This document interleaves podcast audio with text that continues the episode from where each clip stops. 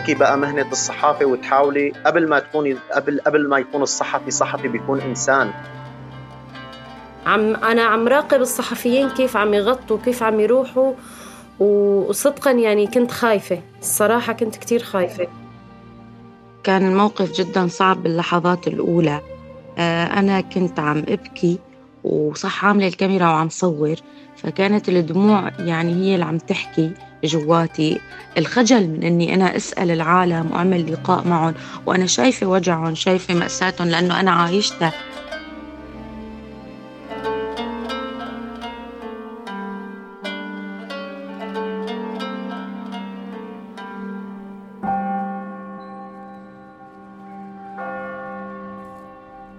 السادس من فبراير هنا في واشنطن العاصمة. الساعة تشير إلى الثامنة مساء. صوت تنبيه من هاتفي. أخبار عاجلة تظهر تباعا على الشاشة. بحسب الأنباء الأولية فإن زلزال بلغت شدته 7.9 درجات على مقياس رختر قد ضرب مناطق جنوب تركيا وأيضا مناطق بعد ثلاثة أشهر من الزلزال نزور الشمال السوري ونتحدث مع شهود المأساة.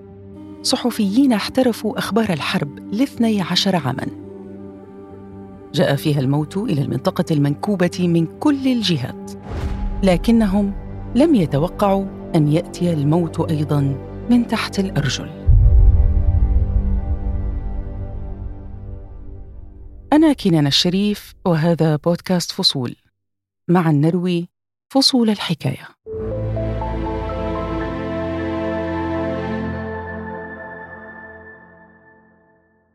ها أنا أقرأ الخبر. بسرعة بدأت بمراسلة من أعرفهم في الشمال السوري. أول من خطر ببالي زميلي يمان السيد مراسل قناة الحرة. كيفك يا يمان طمنا عنك. إن شاء الله أمورك بخير. إن شاء الله ما تضررت من الزلزال. لابد أنه الآن يحاول تغطية الحدث. أتمنى أن يكون بخير.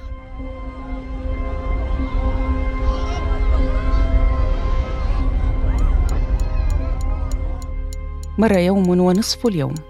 لم يجبني أحد حتى اللحظة. لا أعلم شيئا عن أصدقائي في الشمال. أعود لتصفح المواقع الإخبارية والخرائط الإلكترونية التي حددت أماكن حدوث الزلزال. الشمال السوري من أكثر الأماكن المتضررة. الأخبار من هناك لا تشي بالخير. الوضع سيء.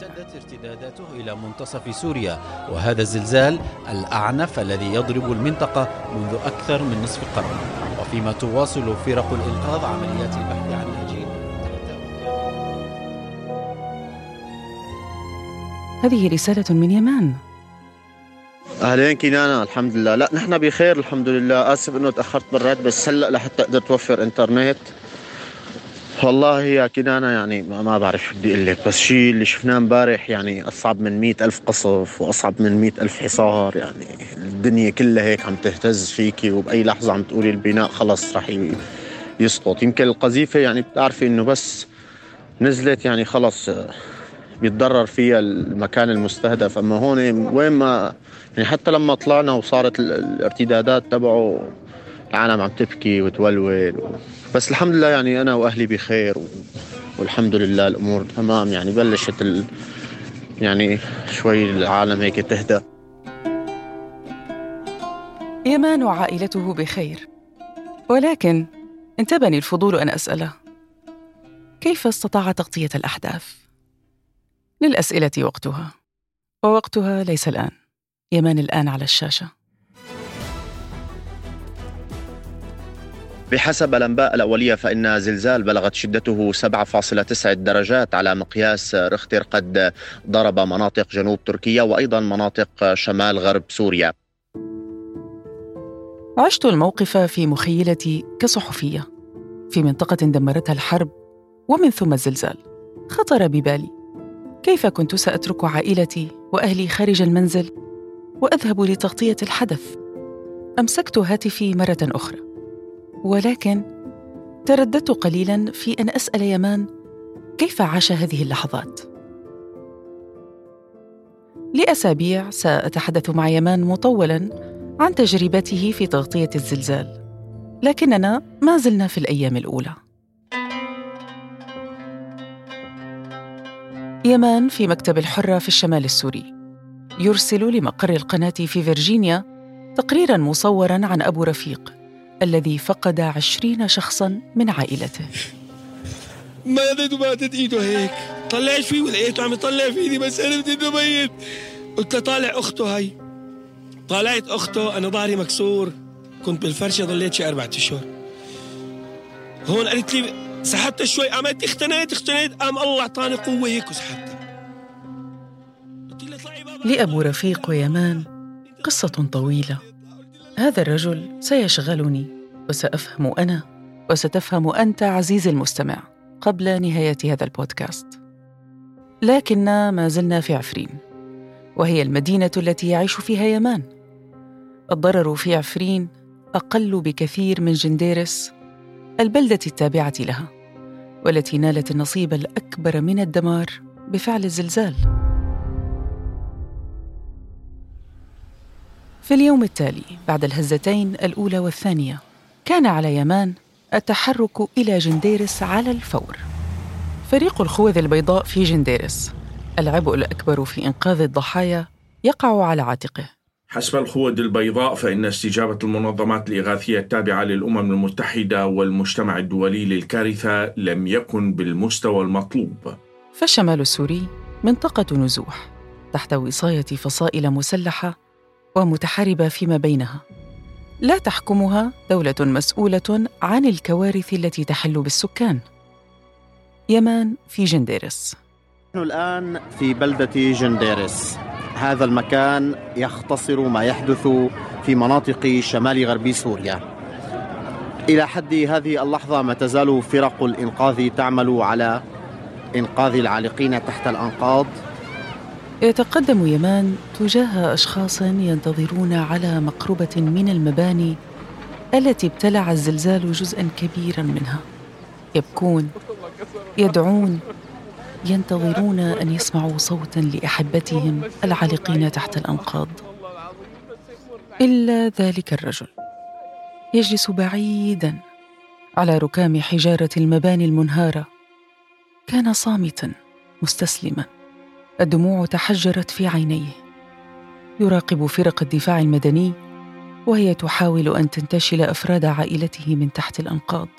هذا الشخص كان عم يطلع باتجاه المبنى وعيونه يعني آه، ما ما واضح لونهم لأنه يعني مدمعين بس بتحسي إنه هو مخنوق.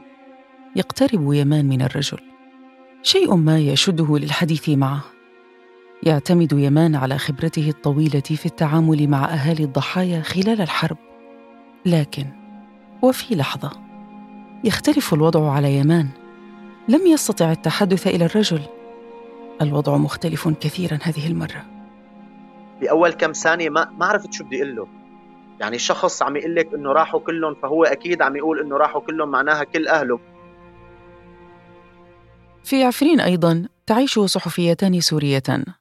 سلوى عبد الرحمن. قبيل الزلزال بساعات كانت هذه الطفلة على موعد مع الحياة. ورنا الحلبي. المصابين والقتلى والجرحى نتيجة كل واحدة منهما عاشت تجربة التغطية الإعلامية الحربية لكنهما تعيشان تجربة تغطية حدث الزلزال لأول مرة.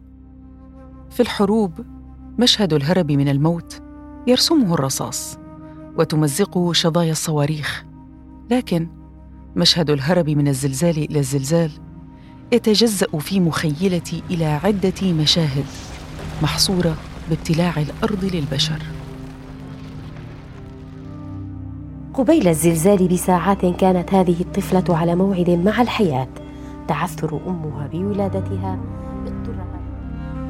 تعمل سلوى لصالح إحدى القنوات المحلية وهي أم لخمسة أولاد.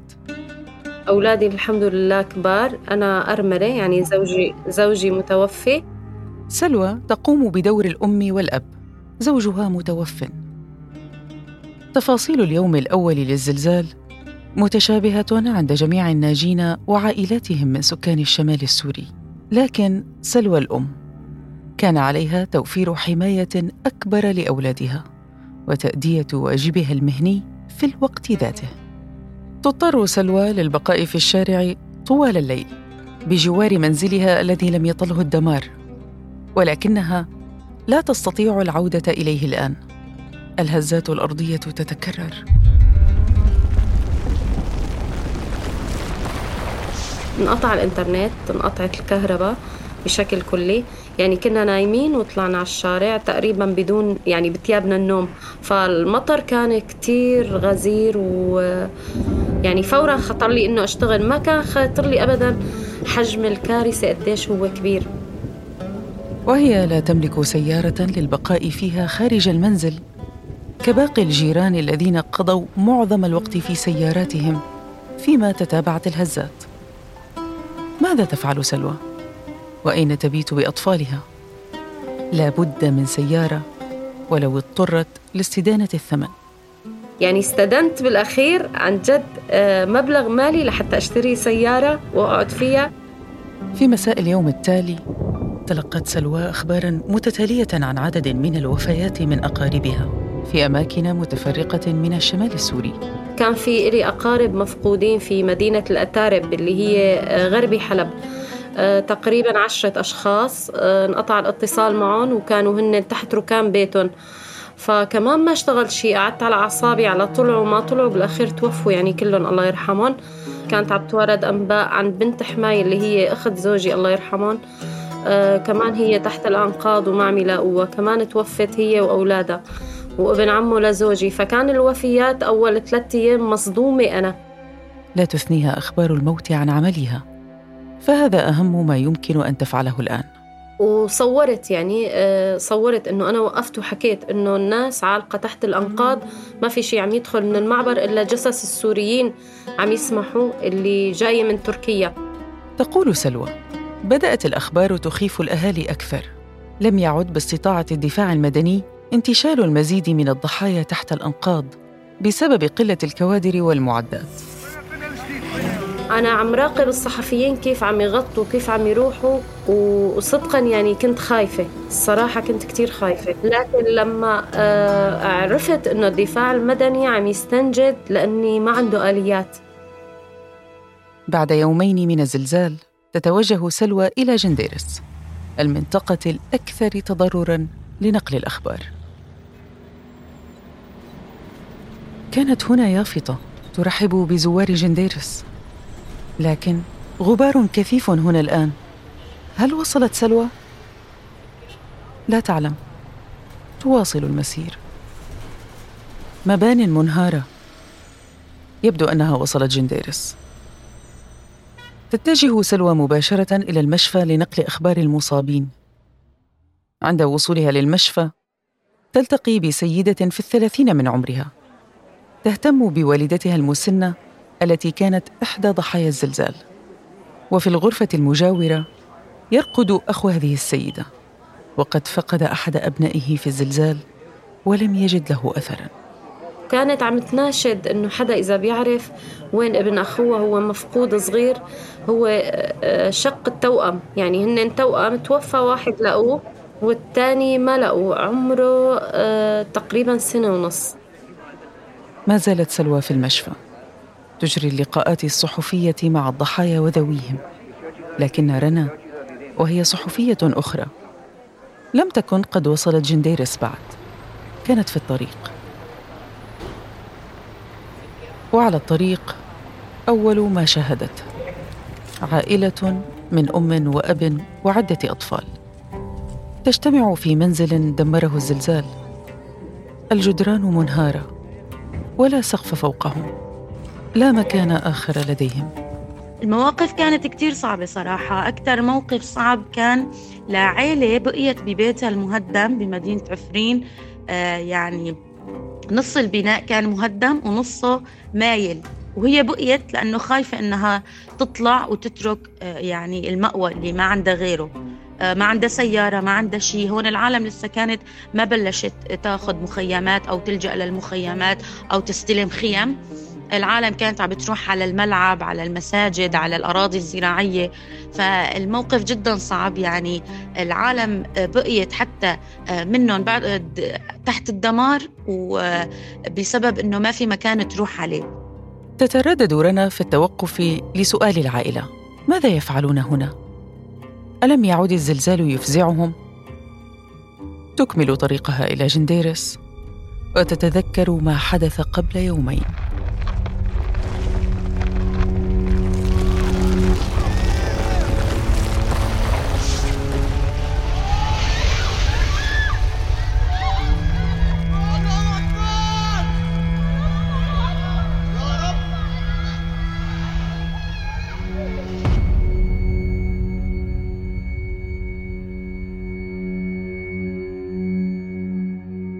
تكمل طريقها إلى جنتيرس وتتذكر ما حدث قبل يومين.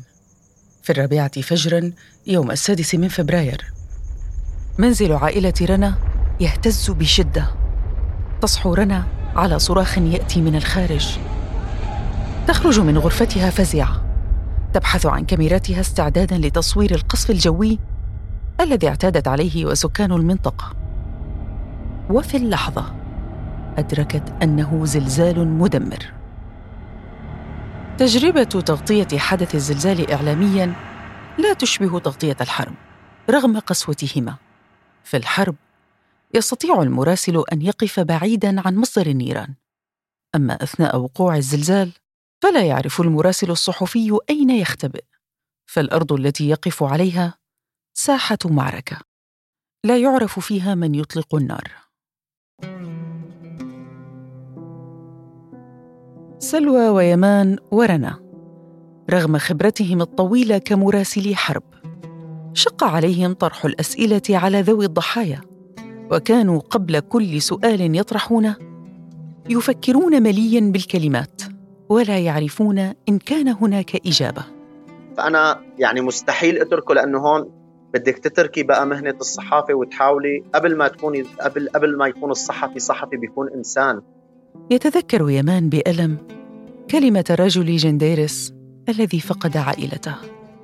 ما رد السلام بس قال لي راحوا كلهم. طبعا أنا بهي اللحظة يعني بأول كم ثانية ما ما عرفت شو بدي أقول له. يعني شخص عم يقول لك إنه راحوا كلهم فهو أكيد عم يقول إنه راحوا كلهم معناها كل أهله. ما عرفت شو بدي رد عليه.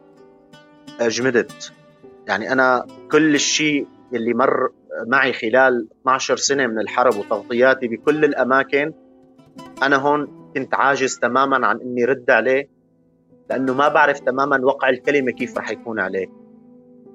بعد نصف الساعة من مواساة يمان الصامتة له يتحدث الرجل دون النظر ليمان. كان عم يقول لي إنه هو كشخص يعني بيشتغل تقريبا بالفرن بيطلع بحدود الساعة 3 بالليل بوسهم هن ونايمين طبعا. وودعهم بس ما خطر له إنه هي البوسة اليومية إنه تكون هي آخر بوسة. إنه ما تخيل بلحظة من اللحظات إنه تكون هي الوداع.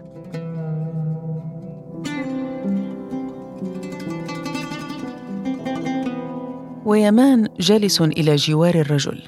سمعت أصوات الناس. جرى الرجل في اتجاههم. غاب ويمان ينظر إليه. وبعد دقائق عاد بخطوات مثقلة. الناجي لم يكن أحد أفراد عائلته.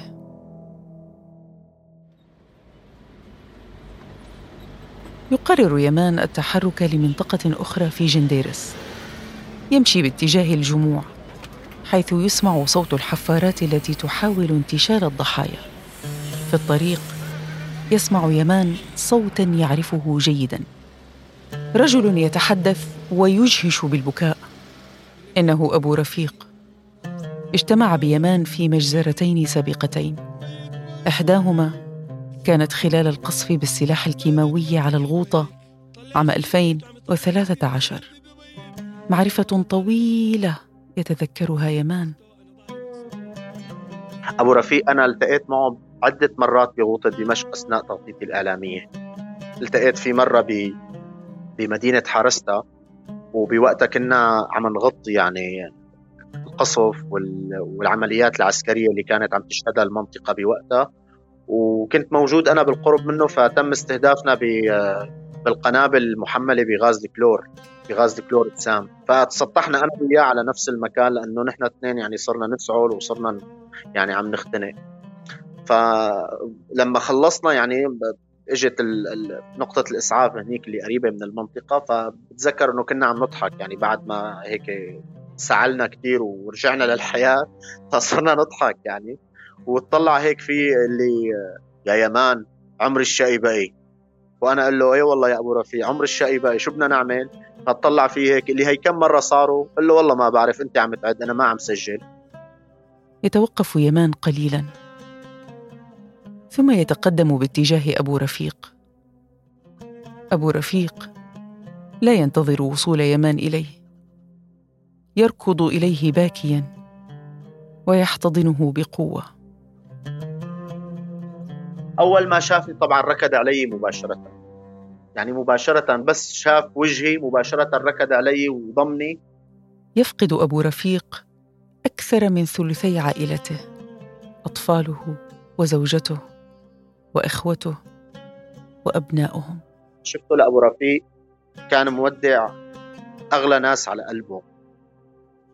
هاي المرة كانت هي الأأسى لأنه هاي المرة ما أولاد عمه ولا أولاد خاله. هاي المرة أولاده وزوجته وأخواته وأولاد أخوه. يعني فعليا ما ضل حدا عنده. مصيبة أبو رفيق. تصعب على يمان مهمته الصحفية. كل ما فعله يمان أنه استمع للرجل الذي يعرفه جيدا وجمعته به لحظات موت محقق. هلا هون أنا يعني بالنهاية قلت إنه أنا كيف بدي أرجع خليه يسجل؟ كيف بدي أرجع خليه أفتح له جروحاته مرة ثانية بعد ما هو يعني عاش هي اللحظة ورجع حكى لي إياها؟ أنا كيف بدي أرجع أقول له إنه أبو رفيق بدي آخذ معك مقابلة مثلا؟ أو ممكن نوصل ممكن نوصل هي الصورة أو هي الحكاية أو هي أو المأساة اللي صارت معك. ما بعرف شو بيسميها بس أنا بلحظة من اللحظات إنه أنا كنت عاجز. عاجز إنه أنا خفف عنه بنفس الوقت لأنه ما قدرت خفف عن اللي قبله لحتى خفف عنه. بعد عدة أيام استطاع يمان أن يوصل حكاية أبو رفيق للعالم. كان الرجل مستعدا للحديث عن ألمه بذات الحزن والصدمة التي عاشها قبل يومين. ولا لقيت ابني رفيق.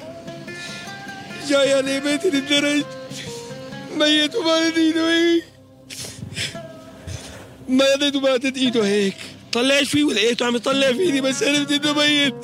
قلت له طالع أخته هي طالعت أخته أنا ظهري مكسور. كنت بالفرشة ضليت شي أربع أشهر. هون قالت لي سحبتها شوي عملت اختنيت اختنيت قام الله اعطاني قوة هيك وسحبتها.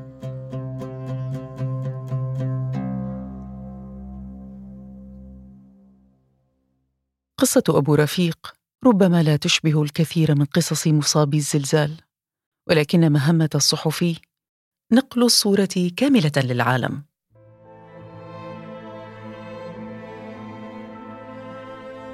تركز سلوى في مهمتها الإعلامية على إيصال معاناة النساء المتضررات جراء الحروب والكوارث. احتياجات النساء أكثر من خيمة ومأوى مزدحم بأعداد كبيرة من العائلات يتشاركون المراحيض. مراكز الإيواء بالنسبة للنساء سيئة جدا. يعني تخيلي 500 نسمة على حمامين فقط تواليتين. فشيء مؤلم صدقا. يعني بتشوفي النساء مثل الهائمة على وجوهها ما يصحياني لسه من الصدمة. والصدمة كثيرة هنا في شمال سوريا حرب وزلزال ومآس متراكمة وصحافة وصحفيين لهم حكايتهم أيضا. نرجو لكم النجاة ولكل من به إلم. نرجو التعافي. أنا كنان الشريف وهذا بودكاست فصول. معا نروي فصول الحكاية.